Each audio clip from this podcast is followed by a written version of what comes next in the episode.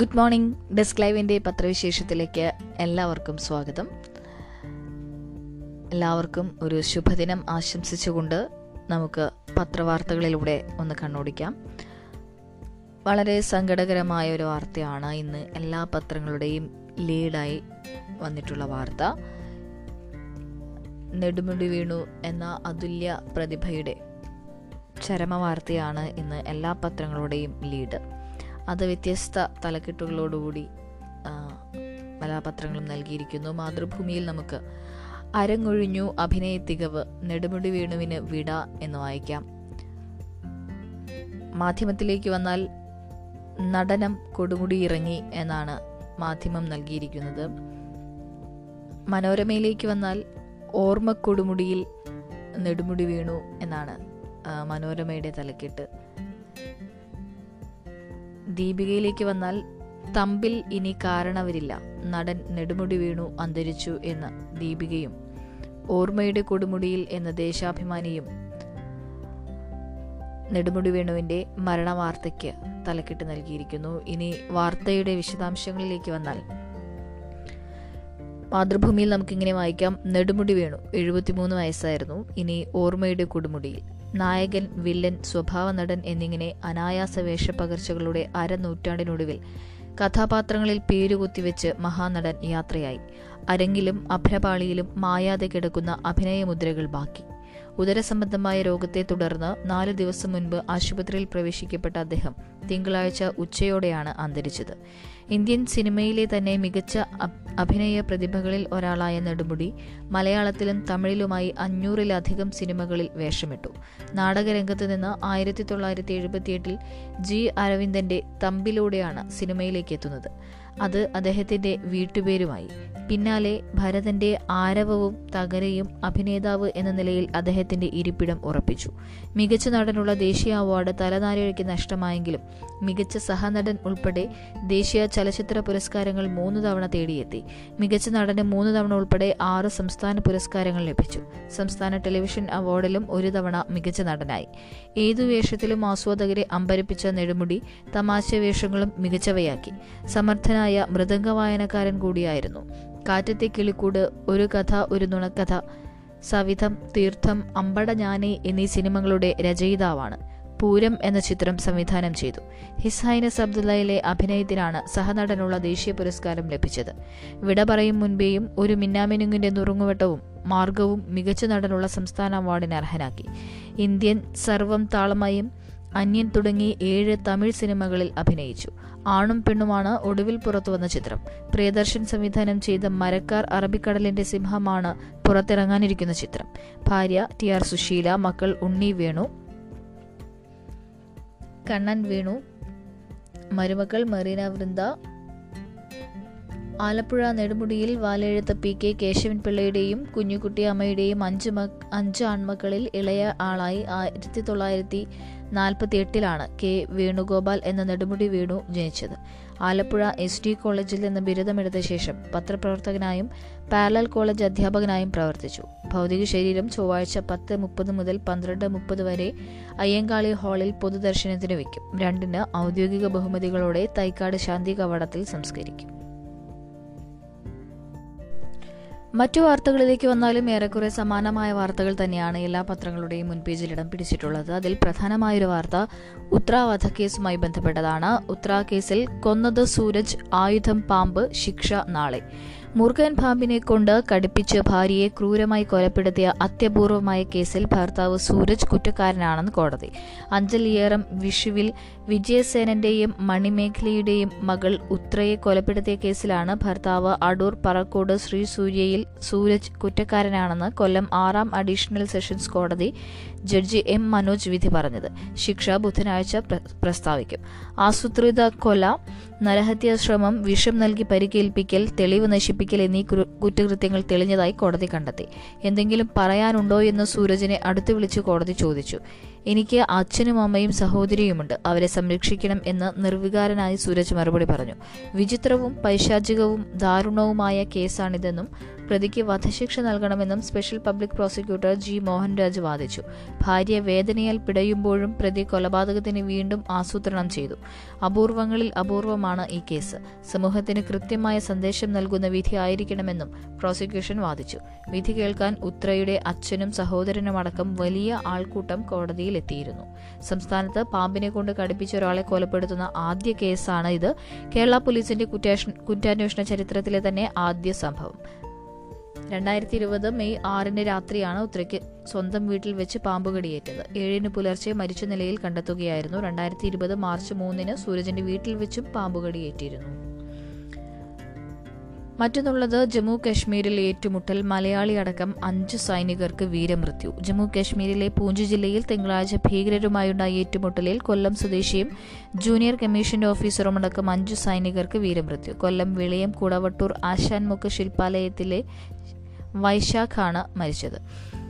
നായിബ് സുബേദാർ ജസ്വീന്ദർ സിംഗ്, നായിക് മൻദീപ് സിംഗ് സിപ്പോയിമാരായ ഗജൻ സിംഗ്, സരത് സിംഗ് എന്നിവരാണ് വീരമൃത്യു വരിച്ച മറ്റുള്ളവർ. സുരൻകോട്ടിലെ ദേരാക്കി ഗലി ഗ്രാമത്തിനടുത്താണ് നുഴഞ്ഞുകയറ്റുകാരുമായി ഏറ്റുമുട്ടലുണ്ടായത്. ആയുധശേഖരവുമായി ഭീകരരുടെ സംഘം ചാംഡിർ വനത്തിൽ ഒളിച്ചിരിക്കുന്നുണ്ടെന്ന രഹസ്യവിവരത്തിന്റെ അടിസ്ഥാനത്തിൽ സൈന്യം തെരച്ചിൽ നടത്തുകയായിരുന്നു. ഇതിനിടെയാണ് ഭീകരർ വെടിയുതിർത്തത്. ഗുരുതരമായി പരിക്കേറ്റ സൈനികരെ ചികിത്സാ കേന്ദ്രത്തിൽ എത്തിച്ചെങ്കിലും രക്ഷിക്കാനായില്ല. മരിച്ച മറ്റ് 4 പേരുടെ വിവരങ്ങൾ പുറത്തുവന്നിട്ടില്ല. Load shedding 19 വരെയില്ല. നിലവിൽ 300 മെഗാവാട്ടിന്റെ കുറവ്. കൽക്കരി ക്ഷാമത്തെ തുടർന്നുള്ള വൈദ്യുതി പ്രതിസന്ധി രൂക്ഷമെങ്കിലും സംസ്ഥാനത്ത് 19 വരെ ലോഡ് ഷെഡിംഗ് വേണ്ടിവരില്ലെന്ന് മന്ത്രി കെ കൃഷ്ണൻകുട്ടി അറിയിച്ചു. തുടർന്ന് എന്തു വേണമെന്ന് 19 ശേഷം തീരുമാനിക്കും. അവധി ദിനങ്ങൾ വരുന്നതിനാൽ 19 വരെ വൈദ്യുതി ഉപയോഗം കുറയുമെന്നാണ് പ്രതീക്ഷ. മഴ മൂലം താപനില കുറഞ്ഞതും വൈദ്യുതി ഉപയോഗത്തിൽ കുറവുണ്ടാക്കി. സംസ്ഥാനത്തെ വൈദ്യുതി ലഭ്യതയിൽ 400 മെഗാവാട്ട് വരെ കുറവുണ്ടായാലും പവർ കട്ടോ ലോഡ് ഷെഡിംഗോ ഇല്ലാതെ ചെറിയ നിയന്ത്രണങ്ങളിലൂടെ മുന്നോട്ടു പോകാം.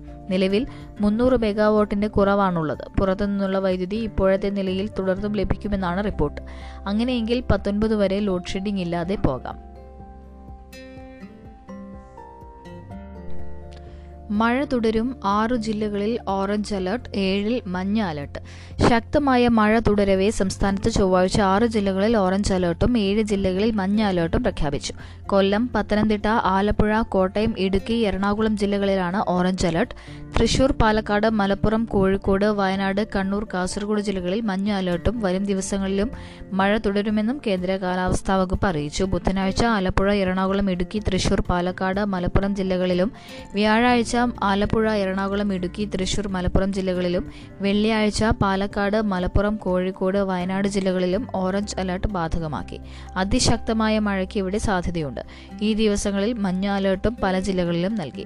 അറബിക്കടലിലെ ചക്രവാത ചുഴിയും പടിഞ്ഞാറൻ പസഫിക് സമുദ്രത്തിലെ ചുഴലിക്കാറ്റുമാണ് മഴയ്ക്ക് കാരണം.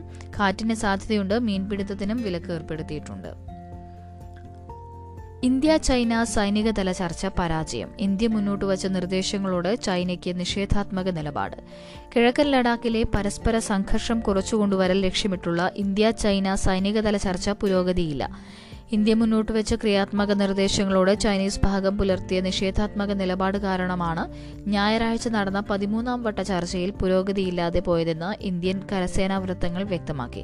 തർക്കമുള്ള കാര്യങ്ങൾ പരിഹരിക്കുന്നതിൽ ചൈന കൂടുതൽ ശ്രദ്ധ ചെലുത്തുമെന്നാണ് പ്രതീക്ഷയെന്നും ഇന്ത്യൻ വൃത്തങ്ങൾ പറഞ്ഞു. ചർച്ചയിൽ ഇന്ത്യ മുന്നോട്ട് വച്ച പുരോഗമനപരമായ നിർദ്ദേശങ്ങൾ ചൈന അംഗീകരിച്ചില്ല.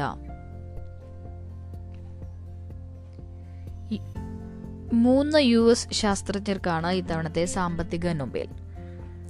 സാമ്പത്തിക ശാസ്ത്രത്തിലെ പ്രായോഗിക രീതികളെ വിപ്ലവകരമായി ഉടച്ചുവാർത്ത 3 US അധ്യാപകർക്ക് 2021 സാമ്പത്തിക ശാസ്ത്ര നൊബേൽ.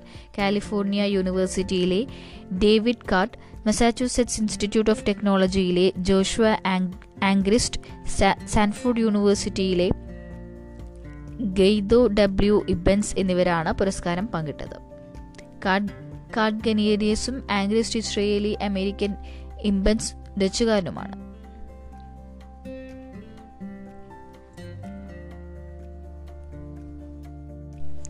കർഷക കൂട്ടക്കൊല.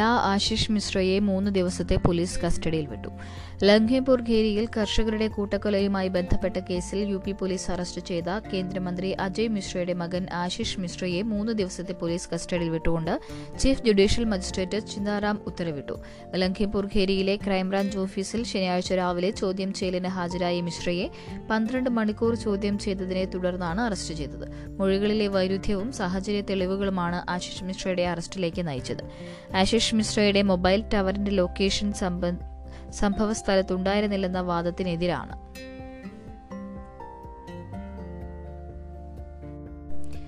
വിഴിഞ്ഞം തുറമുഖം ഇനി കൌണ്ട്ഡൌൺ, അടുത്ത നവംബറിൽ കമ്മീഷൻ ചെയ്യുമെന്ന് മന്ത്രി. വിഴിഞ്ഞം രാജ്യാന്തര തുറമുഖ പദ്ധതി അടുത്ത വർഷം നവംബറിൽ കമ്മീഷൻ ചെയ്യുമെന്ന് മന്ത്രി അഹമ്മദ് ദേവർകോവിൽ നിയമസഭയിൽ പറഞ്ഞു. പദ്ധതി പൂർത്തിയാക്കുന്നതിനായി ഇനി കൌണ്ട്ഡൌൺ തുടങ്ങും. ഓരോ നിർമ്മാണ ജോലികളും നിശ്ചിത സമയത്തിനകം പൂർത്തിയാക്കാൻ ആവശ്യമായ സമയപരിധി നിശ്ചയിച്ച് നൽകാൻ വിസിലിനോട് നിർദ്ദേശിച്ചതായും പ്രതിപക്ഷത്തിന്റെ അടിയന്തര പ്രമേയ നോട്ടീസിന് മറുപടിയായി മന്ത്രി പറഞ്ഞു. വിഴിഞ്ഞം തുറമുഖത്തിന്റെ പുലിമുട്ട് നിർമ്മാണത്തിന് ആവശ്യമായ പാറ സമയബന്ധിതമായി എത്തിക്കുന്നതിൽ നിർമ്മാണ കമ്പനിക്ക് വീഴ്ചയുണ്ടായതാണ് തുറമുഖ നിർമ്മാണം വൈകാൻ കാരണമായത്. കരാർ കമ്പനിയാണ് പാറ എത്തിക്കേണ്ടത്. തമിഴ്നാടുമായി മന്ത്രിതല ചർച്ച നടത്തി പാറ എത്തിക്കാൻ ആവശ്യമായ ക്രമീകരണം ഏർപ്പെടുത്തിയിട്ടുണ്ട്. ഇതുവരെ 13 ലക്ഷം ടൺ പാറയാണ് നിർമ്മാണത്തിനായി എത്തിക്കാനായത്. ഇപ്പോഴത്തെ കാലാവസ്ഥയും പ്രതികൂലമാണ്. ഓഖിയും കോവിഡ് ലോക്ഡൌണുമൊക്കെ തുറമുഖ നിർമ്മാണ വിലങ്ങുതടിയായതാണ് കമ്പനി പ്രതിനിധികൾ സർക്കാരിനെ അറിയിച്ചത്. മത്സ്യത്തൊഴിലാളി പുനരധിവാസത്തിനായി RDO ചെയർമാനായ ലൈവ്ഹുഡ് കമ്മിറ്റിയും കളക്ടർ അധ്യക്ഷയായ അപ്പീൽ കമ്മിറ്റിയുമുണ്ട്. ഇതുവരെ 100 കോടി രൂപ പുനരധിവാസത്തിനായി ചെലവഴിച്ചതായും മന്ത്രി പറഞ്ഞു. വരുന്നത് വിലക്കയറ്റത്തിന്റെ നാളുകൾ. കോവിഡ് ദുരിതത്തിൽ പൊറുതിമുട്ടുന്ന ജനത്തിന്റെ വയറ്റത്തടിക്കുകയാണ് ഓരോ ദിവസവും റോക്കറ്റ് പോലെ കുതിക്കുന്ന ഇന്ധനവില. ക്രമാതീതമായി ഇന്ധനവില വർദ്ധിച്ചതോടെ കാത്തിരിക്കുന്നത് വിലക്കയറ്റത്തിന്റെ നാളുകൾ. 100 രൂപയിലേക്കാണ് ഡീസൽ വില ഉയർന്നത്. കോവിഡ് പ്രതിസന്ധിയിൽ നിന്ന് ജനം മെല്ലെ കരകയറുന്നതിനിടെയാണ് ഇന്ധനവിലയിലെ കൊള്ളയടി തുടരുന്നത്. ഇത് നിത്യോപയോഗ സാധനങ്ങളുടെ വിലക്കയറ്റത്തിന് ഇപ്പോൾ തന്നെ കാരണമായിരിക്കുകയാണ്. സിമന്റ് അടക്കം നിർമ്മാണ സാമഗ്രികളുടെ വിലയിലും വൻ വർധനയാണുണ്ടായത്. ഇന്ധനവില കൂടിയതോടെ ചരക്കുനീക്കം അടക്കം വലിയ പ്രതിസന്ധിയിലാണ്. ഇതര സംസ്ഥാനങ്ങളിൽ നിന്ന് കേരളത്തിലേക്ക് എത്തുന്ന സാധനങ്ങൾക്കും ഉടനടി വില വർധന പ്രതീക്ഷിക്കാം. പഴം, പച്ചക്കറി, ഇറച്ചിക്കോഴി, മത്സ്യം എന്നിവയ്ക്ക് വില വർധിച്ചു. ഡീസലിന്റെ വില വർധന സാധാരണക്കാരുടെ ജീവിതത്തെയാണ് സാരമായി ബാധിച്ചിരിക്കുന്നത്. പത്രങ്ങളുടെ ഉൾപേജുകളിൽ ഏറെക്കുറെ വാർത്തകൾ നെടുമുടി വേണുവിനെ കുറിച്ചുള്ള ഓർമ്മക്കുറിപ്പുകളാണ്. വ്യത്യസ്ത മേഖലകളിൽ നിന്നുള്ളവരും സിനിമാ മേഖലകളിൽ നിന്നുള്ളവരെല്ലാം തന്നെ അദ്ദേഹത്തെക്കുറിച്ചുള്ള ഓർമ്മക്കുറിപ്പുകളും അദ്ദേഹത്തെക്കുറിച്ചുള്ള വ്യത്യസ്ത തരമായതിൻ്റെ സിനിമകളെക്കുറിച്ചുള്ള ഇതുവരെയുള്ള കലാജീവിതത്തെക്കുറിച്ചുള്ള വിവിധ തലത്തിലുള്ള വാർത്തകൾ നമുക്ക് എല്ലാ പത്രങ്ങളുടെയും ഉൾപേജുകളിൽ വായിക്കാം. അതിലൊന്ന് നമുക്ക് മാധ്യമത്തിൽ വായിക്കാം. നെടുമുടി വീണു, പ്രേം നസീറിനെ ഫോട്ടോ കാണിച്ചു കുഴച്ച മാധ്യമ പ്രവർത്തകൻ എന്നൊരു വാർത്ത നമുക്ക് മാധ്യമത്തിൻ്റെ ഉൾപേജിൽ വായിക്കാം.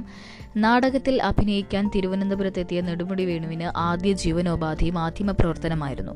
ഗുരു കാവാലം നാരായണ പണിക്കരും സംവിധായകൻ അരവിന്ദനും ചേർന്നാണ് കലാകൗമുദിയിൽ കൊണ്ടെത്തിച്ചത്. ഇവൻ ഇവിടെ നിൽക്കേണ്ടത് ഞങ്ങളുടെ ആവശ്യമാണ്, അതുകൊണ്ട് എന്തെങ്കിലും ജോലി കൊടുക്കണമെന്നാണ് അരവിന്ദൻ കൗമുദി പത്രാധിപരായ MS മണിയോട് ആവശ്യപ്പെട്ടത്. ബോംബെ ലിറ്റിൽ ബാലെ ട്രൂപ്പിന്റെ പഞ്ചതന്ത്രം ബാലയെക്കുറിച്ച് ലേഖനത്തിലൂടെ വേണു മാധ്യമരംഗത്ത് ഹരിശ്രീ കുറിച്ചു. തുടക്കക്കാരനായതുകൊണ്ട് ബീറ്റ് ഉണ്ടായിരുന്നില്ല. ഇഷ്ടവിഷയത്തെക്കുറിച്ച് എഴുതാം. മാധ്യമപ്രവർത്തനം ചുരുങ്ങിയ കാലം കൊണ്ട് ആവേശമായി മാറി. വൈകുന്നേരം വരെ മാധ്യമപ്രവർത്തന ജോലിയും ശേഷം നാടകങ്ങളുമായി കഴിഞ്ഞ കാലം. കലാമണ്ഡലം, ഹൈദരാലി, തായമ്പക കലാകാരൻ തൃത്താല കേശവൻ പൊതുവാൾ, സംഗീതജ്ഞരായ MD രാമനാഥൻ, ചിറ്റി ബാബു തുടങ്ങിയവരെ മലയാളത്തിന് ആദ്യമായി പരിചയപ്പെടുത്തിയത് നെടുമുടിയുടെ ലേഖനങ്ങളായിരുന്നു. കടമനിട്ട, പടയണി പോലുള്ള ഒറ്റപ്പെട്ട കലാരൂപങ്ങളെക്കുറിച്ചും അദ്ദേഹം എഴുതി. കലാകൗമുദി ഫിലിം മാഗസിൻ ആരംഭിച്ചതോടെയാണ് സിനിമാ രംഗത്തേക്ക് ശ്രദ്ധയൂന്നുന്നത്. അക്കാലത്തിറങ്ങിയ പ്രസിദ്ധീകരണങ്ങളിൽ പ്രമുഖ നടന്മാരുടെയും സംവിധായകരുടെയും അഭിമുഖങ്ങൾ വരുന്നതുകൊണ്ട് വ്യത്യസ്ത കാര്യങ്ങൾ തേടിപ്പിടിക്കലായിരുന്നു വേണുവിന് താല്പര്യം. ജൂനിയർ ആർട്ടിസ്റ്റ്, സപ്ലയർ, വിവിധ ജീവികളെ വാടകയ്ക്ക് കൊടുക്കുന്നവർ, കട്ടൗട്ട് വരയ്ക്കുന്നവർ തുടങ്ങി സിനിമയുടെ വെള്ളിവെളിച്ചത്തിലേക്ക് കടന്നു വരാത്തവരെ വായനക്കാർക്ക് മുന്നിലെത്തിച്ചു. ഒരിക്കൽ പ്രേം നസീറിനെ അഭിമുഖം ചെയ്യാൻ പോയപ്പോൾ ചോദ്യം ചെയ്യിക്കുകയായിരുന്നില്ല നെടുമുടി ആദ്യം ചെയ്തത്. പ്രേം നസീറിന്റെ കുറെ ഫോട്ടോകൾ കാണിച്ചു. ഇത് ഏത് ചിത്രങ്ങളിലേതാണെന്ന് തിരിച്ചറിയാമോ എന്നായിരുന്നു ആദ്യ ചോദ്യം. ഫോട്ടോകൾ കണ്ട പ്രേം നസീർ കുഴങ്ങി. കാരണം നല്ലൊരു 1% ചിത്രങ്ങളിലെയും വേഷങ്ങൾ ഒരുപോലെ. മാധ്യമപ്രവർത്തകനായിരിക്കെ ഒരു വാണിജ്യ സിനിമാ സംവിധായകനെ വേണു ഇന്റർവ്യൂ എടുക്കാൻ പോയതിന്റെ അനുഭവവും സുഹൃത്തുക്കൾ ഓർക്കുന്നു. 1,00,000 രൂപ കിട്ടിയാൽ താൻ കാഞ്ചനസീത ചെയ്യുമെന്നായിരുന്നു സംവിധായകന്റെ വീമ്പു പറച്ചിൽ. ഇത് കേട്ടതും 1,00,000 പോരാ, കൂടെ തലയിൽ എന്തെങ്കിലും വേണമെന്ന് സംവിധായകന്റെ മുഖത്ത് നോക്കി തുറന്നടിച്ചു. എഴുതിക്കൊണ്ടിരുന്ന പേപ്പർ മടക്കി വെച്ച ശേഷം ഇത്തരം വിഡിത്തമൊന്നും താൻ എഴുതില്ലെന്ന് പറഞ്ഞ ശേഷമായിരുന്നു അഭിമുഖം തുടർന്നത്. വഴിതിരിച്ചുവിട്ട അഭിമുഖം. ഒരു ദിവസം പത്രാധിപർ മണി വേണുവിനെ ക്യാബിനിലേക്ക് വിളിപ്പിച്ചു. സംവിധായകൻ ഭരതൻ തിരുവനന്തപുരത്ത് വന്നിട്ടുണ്ട്. ഹോട്ടൽ നികുഞ്ചത്തിലാണ് താമസം. അദ്ദേഹത്തിന് അഭിമുഖം എടുക്കണം. ഉടൻ നികുഞ്ചത്തിലേക്ക് പുറപ്പെട്ടു. ആ അഭിമുഖത്തോടെ വേണുവിന്റെ ജീവിതം മാറി. വേണുവിലെ നടനെ തിരിച്ചറിഞ്ഞ ഭരതൻ ഒരിക്കൽ പറഞ്ഞു, ആരവത്തിന്റെ കഥ കമൽ ഹാസനുമായി ചർച്ച ചെയ്ത് തീരുമാനിച്ചതായിരുന്നു. പക്ഷേ എനിക്കിപ്പോൾ തോന്നുന്നു ആരവത്തിലെ മരുതിനെ അവതരിപ്പിക്കാൻ എന്തിനാണ് കമൽ ഹാസൻ വേണു പോലെ. വേണുവിനിത് ചെയ്യാമെങ്കിൽ ആരവം നമുക്ക് തുടങ്ങാം. പ്രതീക്ഷയോടെ നോക്കിയ ഭരതന് ഉത്തരം നൽകാൻ രണ്ടാമതൊന്ന് ആലോചിക്കേണ്ടി വന്നില്ല. ഇത്തരത്തിൽ വ്യത്യസ്തങ്ങളായ ഒരുപാട് റിപ്പോർട്ടുകൾ നമുക്ക് എല്ലാ പത്രങ്ങളുടെയും ഉൾപേജുകളിൽ വായിക്കാം. ഈരാറ്റുപേട്ട ഭരണം വീണ്ടും UDF-ന്. അനിശ്ചിതത്വങ്ങൾക്കിടെ തിങ്കളാഴ്ച നടന്ന തെരഞ്ഞെടുപ്പിൽ മുസ്ലിം ലീഗിലെ സുഹറ അബ്ദുൾഖാദർ വീണ്ടും ഈരാറ്റുപേട്ട നഗരസഭാ അധ്യക്ഷൻ SDPI-ലെ നസീറ സുബൈറിനെയാണ് പരാജയപ്പെടുത്തിയത്. UDF-ലെ 14 അംഗങ്ങളും SDPI-ലെ 5 അംഗങ്ങളും തെരഞ്ഞെടുപ്പിൽ പങ്കെടുത്തു. സുഹറയ്ക്ക് 14 വോട്ടും നസീറയ്ക്ക് 5 വോട്ടും ലഭിച്ചു. 9 അംഗങ്ങളുള്ള LDF യോഗത്തിൽ പങ്കെടുത്തില്ല. അതേസമയം LDF-നൊപ്പം അവിശ്വാസത്തിൽ ഒപ്പിട്ടിരുന്ന UDF അംഗം അൻസൽന പരിക്കുട്ടി സുഹറ അബ്ദുൾഖാദറിന് വോട്ട് ചെയ്തു. പോലീസ് അന്വേഷണത്തിൽ അനാസ്ഥയെന്ന് ഹരിത മുൻ ഭാരവാഹികൾ. MSF നേതാക്കൾക്കെതിരായ ലൈംഗികാധിക്ഷേപ പരാതിയിൽ പോലീസ് അന്വേഷണത്തിൽ അനാസ്ഥയുണ്ടെന്ന് സംസ്ഥാന വനിതാ കമ്മീഷന് മുൻപാകെ ഹരിത മുൻ ഭാരവാഹികളുടെ പരാതി. കോഴിക്കോട് ടൗൺഹാളിൽ നടന്ന വനിതാ കമ്മീഷൻ മെഗാ അദാലത്തിലാണ് ഹരിത മുൻ പ്രസിഡന്റ് മുഫീദ തസ്നെയും മുൻ ജനറൽ സെക്രട്ടറി നജ്മ തബ്ഷീറയും പോലീസിനെതിരെ ആക്ഷേപമുന്നയിച്ചത്. അന്വേഷണത്തിൽ വീഴ്ചയോ കാലതാമസമോ പാടില്ലെന്ന് വ്യക്തമാക്കിയ വനിതാ കമ്മീഷൻ ചെയർപേഴ്സൺ പി സതീദേവിയും അംഗം MS താരയും പോലീസിനോട് വിശദീകരണം ചോദിക്കുമെന്ന് ഉറപ്പു നൽകി. ഓപ്പൺ സ്കൂളിൽ ചേർന്നത് 3.44 ലക്ഷം പേർ. മലബാറിൽ സീറ്റ് ക്ഷാമം. 8 വർഷത്തെ കണക്ക് പുറത്ത് 30.8% മലപ്പുറം ജില്ലയിൽ. സംസ്ഥാനത്തെ സർക്കാർ എയ്ഡഡ് ഹയർ സെക്കൻഡറികളിൽ സീറ്റില്ലാതെ 8 വർഷത്തിനിടെ മലബാർ ജില്ലകളിൽ നിന്ന് ഓപ്പൺ സ്കൂളിനെ ആശ്രയിക്കേണ്ടി വന്നത് 3,44,774 പേർക്ക്. ഇതിൽ 1,54,815 പേരും മലപ്പുറം ജില്ലയിൽ നിന്നുള്ളവരാണ്. ഫീസ് നൽകി പഠിക്കേണ്ട അൺഎയ്ഡഡ് സ്കൂളുകളിലെ സീറ്റ് ചൂണ്ടിക്കാട്ടി മുഴുവൻ വിദ്യാർത്ഥികൾക്കും സീറ്റുണ്ടെന്ന് സർക്കാർ വാദിക്കുമ്പോഴാണ് ഈ കണക്ക് പുറത്തുവന്നത്. സംസ്ഥാന ഓപ്പൺ സ്കൂളിന് കീഴിൽ 2013 മുതൽ 2020 വരെ ഹയർ സെക്കൻഡറി പഠനത്തിന് രജിസ്റ്റർ ചെയ്ത ആകെ വിദ്യാർത്ഥികൾ ഹയർ സെക്കൻഡറി പരീക്ഷാ വിഭാഗം പ്രസിദ്ധീകരിച്ച കണക്ക് പ്രകാരം 5,02,554 ആണ്. ഇതിൽ 3,44,774 പേർ പാലക്കാട് മുതൽ കാസർഗോഡ് വരെയുള്ള 6 ജില്ലകളിൽ നിന്നുള്ളവരാണ്. 68.6% വരും ഇത്. ഓപ്പൺ സ്കൂളിനെ ആശ്രയിക്കേണ്ടി വന്ന കുട്ടികളിൽ 30.8% മലപ്പുറം ജില്ലയിൽ നിന്നുള്ളവരാണ്. ശേഷിക്കുന്ന 8 ജില്ലകളിൽ നിന്ന് 8 വർഷത്തിനിടെ ഓപ്പൺ സ്കൂളിൽ രജിസ്ട്രേഷൻ എടുത്തത് 1,57,780 കുട്ടികളാണ്. ഇതിനോടൊപ്പം മറ്റൊരു വാർത്ത വായിക്കാം. മുഴുവൻ A+ 15,175 പേർക്ക് അലോട്ട്മെന്റ് ഇല്ല. മുഴുവൻ വിഷയങ്ങളിലും A+ ലഭിച്ച 15,175 കുട്ടികൾ അലോട്ട്മെന്റ് ലഭിക്കാതെ പുറത്ത്. SSLC പരീക്ഷയുടെ ഉത്തരക്കടലാസ് പുനഃപരിശോധന സേബ് പരീക്ഷാ ഫലം കൂടി പ്രസിദ്ധീകരിച്ചതോടെ എല്ലാ വിഷയത്തിനും A+ ലഭിച്ച വിദ്യാർത്ഥികളുടെ എണ്ണം 1,25,509 വർദ്ധിച്ചു. ഏകജാലക പ്രവേശനത്തിന്റെ 2 അലോട്ട്മെന്റുകളും പൂർത്തിയായപ്പോൾ ഇവരിൽ 1,10,334 വിദ്യാർത്ഥികൾക്കാണ് അലോട്ട്മെന്റ് ലഭിച്ചതെന്ന് വിദ്യാഭ്യാസ മന്ത്രി വാർത്താക്കുറിപ്പിലൂടെ നൽകിയ കണക്കുകളിൽ പറയുന്നു. അതായത് മുഴുവൻ വിഷയങ്ങളിലും A+ ലഭിച്ചിട്ടും ഇതുവരെ അലോട്ട്മെന്റ് ലഭിക്കാതെ 15,175 പേർ പുറത്തുണ്ടെന്ന് വിദ്യാഭ്യാസ വകുപ്പ് തന്നെ സമ്മതിക്കുന്നു. മുഴുവൻ വിഷയങ്ങളിലും A+ ലഭിച്ച 1.2 ലക്ഷം പേർക്ക് അലോട്ട്മെന്റ് ലഭിച്ചെന്ന് നേരത്തെ മാധ്യമ വാർത്തകൾ വന്നിരുന്നു. എന്നാൽ ഇത് ശരിയല്ലെന്ന് വിദ്യാഭ്യാസ മന്ത്രിയുടെ വാർത്താക്കുറിപ്പിലൂടെ വ്യക്തമായി. വൻ തുക വാങ്ങി നേതാക്കൾ ചതിച്ചു എന്ന പരാതിയുമായി പത്മജ. നിയമസഭാ തെരഞ്ഞെടുപ്പിൽ കാലുവാരിയെന്നും തന്നിൽ നിന്ന് വൻ തുക വാങ്ങി ജില്ലയിലെ നേതാക്കൾ ചതിച്ചുവെന്നും തൃശൂർ നിയോജകമണ്ഡലം സ്ഥാനാർത്ഥിയായിരുന്ന KPCC vice president Padmaja Venugopal Congress നിയോഗിച്ച അന്വേഷണ കമ്മീഷന് മുൻപാകെയാണ് പത്മജ പരാതി ഉന്നയിച്ചത്. തൃശൂരിലെ തോൽവി പഠിക്കാൻ വീണ്ടും കമ്മീഷനെ നിയോഗിച്ചിരിക്കെ പത്മജയുടെ പരാതിയുമായി ബന്ധപ്പെട്ടും ജില്ലയിലെ തെരഞ്ഞെടുപ്പ് തോൽവിയിലും 8 നേതാക്കൾക്ക് KPCC കാരണം കാണിക്കൽ നോട്ടീസ് നൽകി. സ്കൂൾ തുറക്കുന്നതിന് മുന്നോടിയായി നിരീക്ഷണ സമിതി. വിദ്യാർത്ഥികളുടെ വീട്ടിലുള്ളവർ 2 ഡോസ് എടുക്കണം. സംസ്ഥാനത്തെ സ്കൂളുകൾ നവംബർ 1 തുറക്കുന്നതിന് മുന്നോടിയായി സർക്കാർ നിർദ്ദേശിക്കുന്ന ആരോഗ്യ സുരക്ഷാ നടപടികൾ നടപ്പാക്കാനും നിരീക്ഷിക്കാനും സ്കൂൾ ആരോഗ്യ നിരീക്ഷണ സമിതി രൂപീകരിക്കാൻ തദ്ദേശ സ്ഥാപനങ്ങൾക്ക് നിർദ്ദേശം. തദ്ദേശ സ്ഥാപന പ്രതിനിധികൾ സമിതിയിൽ ഉണ്ടാകണമെന്ന് മന്ത്രി MV ഗോവിന്ദൻ ആവശ്യപ്പെട്ടു. സ്കൂൾ അധികൃതരുടെ യോഗം അടിയന്തരമായി വിളിച്ച് മാർഗ്ഗനിർദ്ദേശങ്ങൾ ചർച്ച ചെയ്യണമെന്നും മന്ത്രി പറഞ്ഞു. മറ്റു നിർദ്ദേശങ്ങൾ ഇതൊക്കെയാണ്: അധ്യാപക അനധ്യാപക ജീവനക്കാർ, സ്കൂൾ ബസ് ജീവനക്കാർ, കുട്ടികളുടെ വീട്ടിലെ മറ്റ് അംഗങ്ങൾ എന്നിവർക്കും 2 ഡോസ് വാക്സിൻ ലഭിച്ചു എന്ന് ഉറപ്പാക്കണം. സ്കൂൾ രക്ഷാകർതൃ സമിതികളും സ്കൂൾ മാനേജ്മെന്റ് കമ്മിറ്റി എക്സിക്യൂട്ടീവ് യോഗങ്ങളും വിളിച്ച് ചർച്ച നടത്തണം. ജനപ്രതിനിധികൾ ഇത്തരം യോഗങ്ങളിൽ പങ്കെടുക്കണം. കുട്ടികൾക്കുള്ള ഗതാഗത സൗകര്യങ്ങൾ ക്രമീകരിക്കുക. സ്കൂൾ വാഹനങ്ങളുടെ അറ്റകുറ്റപ്പണികളും ഇൻഷുറൻസും ഉറപ്പാക്കുക. രക്ഷിതാക്കളുടെ വാഹനങ്ങളും സുരക്ഷിത യാത്രയ്ക്ക് തയ്യാറാക്കുക. വിദ്യാർത്ഥികൾക്കും ജീവനക്കാർക്കുമുള്ള അടിസ്ഥാന ആരോഗ്യ പരിശോധനകൾ സംഘടിപ്പിക്കുക. രോഗലക്ഷണമുള്ളവർക്ക് യോജ്യമായ ഇതര അക്കാദമിക് പദ്ധതികൾ ആസൂത്രണം ചെയ്യുക. സ്കൂൾ പ്രവേശന കവാടം, കോമ്പൗണ്ട്, ക്ലാസ് മുറി, ശുചിമുറി, ശുദ്ധജല സ്രോതസ്, പാചകപ്പുര, ഭക്ഷണശാല, വാഹനങ്ങൾ, സ്കൂൾ പരിസരങ്ങൾ എന്നിവ ദിവസവും പരിപാലിക്കുക. ശുചിത്വ പാലനത്തിനും അണുനശീകരണത്തിനും നിരീക്ഷണം നടത്തുക. മുന്നൊരുക്കങ്ങൾക്കായി രാഷ്ട്രീയ പാർട്ടികൾ, സംഘടനാ നേതാക്കൾ, ജനപ്രതിനിധികൾ, വിദ്യാർത്ഥി അധ്യാപക സംഘടനകൾ തുടങ്ങിയവയുടെ യോഗം വിളിച്ചു ചേർക്കുക. ശബരിമല മോൺസൺ സൂക്ഷിച്ച ചെമ്പോല വ്യാജമെന്ന് മുഖ്യമന്ത്രി. ശബരിമലയിലെ ആചാരക്രമങ്ങളെക്കുറിച്ച് രേഖപ്പെടുത്തിയതെന്ന് പറഞ്ഞ് പുരാവസ്തു തട്ടിപ്പ് കേസ് പ്രതി മോൺസൺ സൂക്ഷിച്ച ചെമ്പോല വ്യാജമായി നിർമ്മിച്ചതാണെന്ന് വ്യക്തമായെന്ന് മുഖ്യമന്ത്രി പിണറായി വിജയൻ നിയമസഭയിൽ വ്യക്തമാക്കി. സർക്കാർ ഒരു ഘട്ടത്തിലും ഇത് യഥാർത്ഥമാണെന്ന് അവകാശപ്പെട്ടിട്ടില്ല. മോൺസന്റെ ശേഖരത്തിലെ പുരാവസ്തുക്കൾ വ്യാജമാണോ എന്ന് വ്യക്തമാക്കേണ്ടത് ആർക്കിയോളജിക്കൽ സർവേ ഓഫ് ഇന്ത്യയാണ്. ഇക്കാര്യം അന്വേഷണ സംഘം അവരുടെ ശ്രദ്ധയിൽപ്പെടുത്തും. മുൻ DGP ലോക്നാഥ് ബെഹ്റ മോൺസന് വീട്ടിൽ പോയ സാഹചര്യം ഇപ്പോൾ വ്യക്തമല്ല. വീടിന് സുരക്ഷ നൽകിയത് അപേക്ഷ പരിഗണിച്ചുള്ള സ്വാഭാവിക നടപടി മാത്രമാണ്. മോൺസൂണുമായി പലരും ബന്ധപ്പെടാൻ ഇടയാക്കിയ സാഹചര്യം പ്രത്യേകം പരിശോധിക്കും. തട്ടിപ്പിന് വിധേയരായവരെക്കുറിച്ച് അന്വേഷണം ആവശ്യമില്ല. എന്നാൽ തട്ടിപ്പിന് കൂട്ടുനിന്നവരുണ്ടെങ്കിൽ അന്വേഷണം നേരിടേണ്ടി വരും. പോലീസിന്റെ കൊക്കൂൺ സൈബർ സുരക്ഷാ സമ്മേളനത്തിൽ മോൺസൺ പങ്കെടുത്തതായി പ്രവേശന രജിസ്റ്ററിൽ ഇല്ല. തട്ടിപ്പിനായി പല സംഘടനകളുടെയും പേരിൽ കള്ളവിലാസമുണ്ടാക്കുന്നവർക്കെതിരെ പരാതി ലഭിച്ചെങ്കിലും ലഭിച്ചില്ലെങ്കിലും നടപടിയെടുക്കും. മോൺസൺ വ്യാജ ചികിത്സ നടത്തി വഞ്ചിച്ചെന്ന പരാതി KPCC പ്രസിഡന്റ് K. സുധാകരൻ പോലീസിന് നൽകിയതായി അറിയില്ലെന്നും മുഖ്യമന്ത്രി നിയമസഭയിൽ പറഞ്ഞു. അപ്പോൾ ഏതായാലും ഇതൊക്കെയാണ് ഇന്ന് പ്രധാനമായും പത്രങ്ങളിലൂടെ കണ്ണോടിക്കുമ്പോൾ കാണാൻ കഴിയുന്ന വാർത്തകൾ.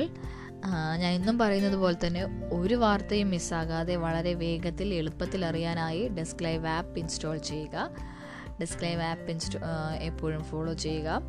അപ്പോൾ എല്ലാവർക്കും ഒരു നല്ല ദിവസം ആശംസിച്ചുകൊണ്ട് നിർത്തുന്നു. നന്ദി, നമസ്കാരം.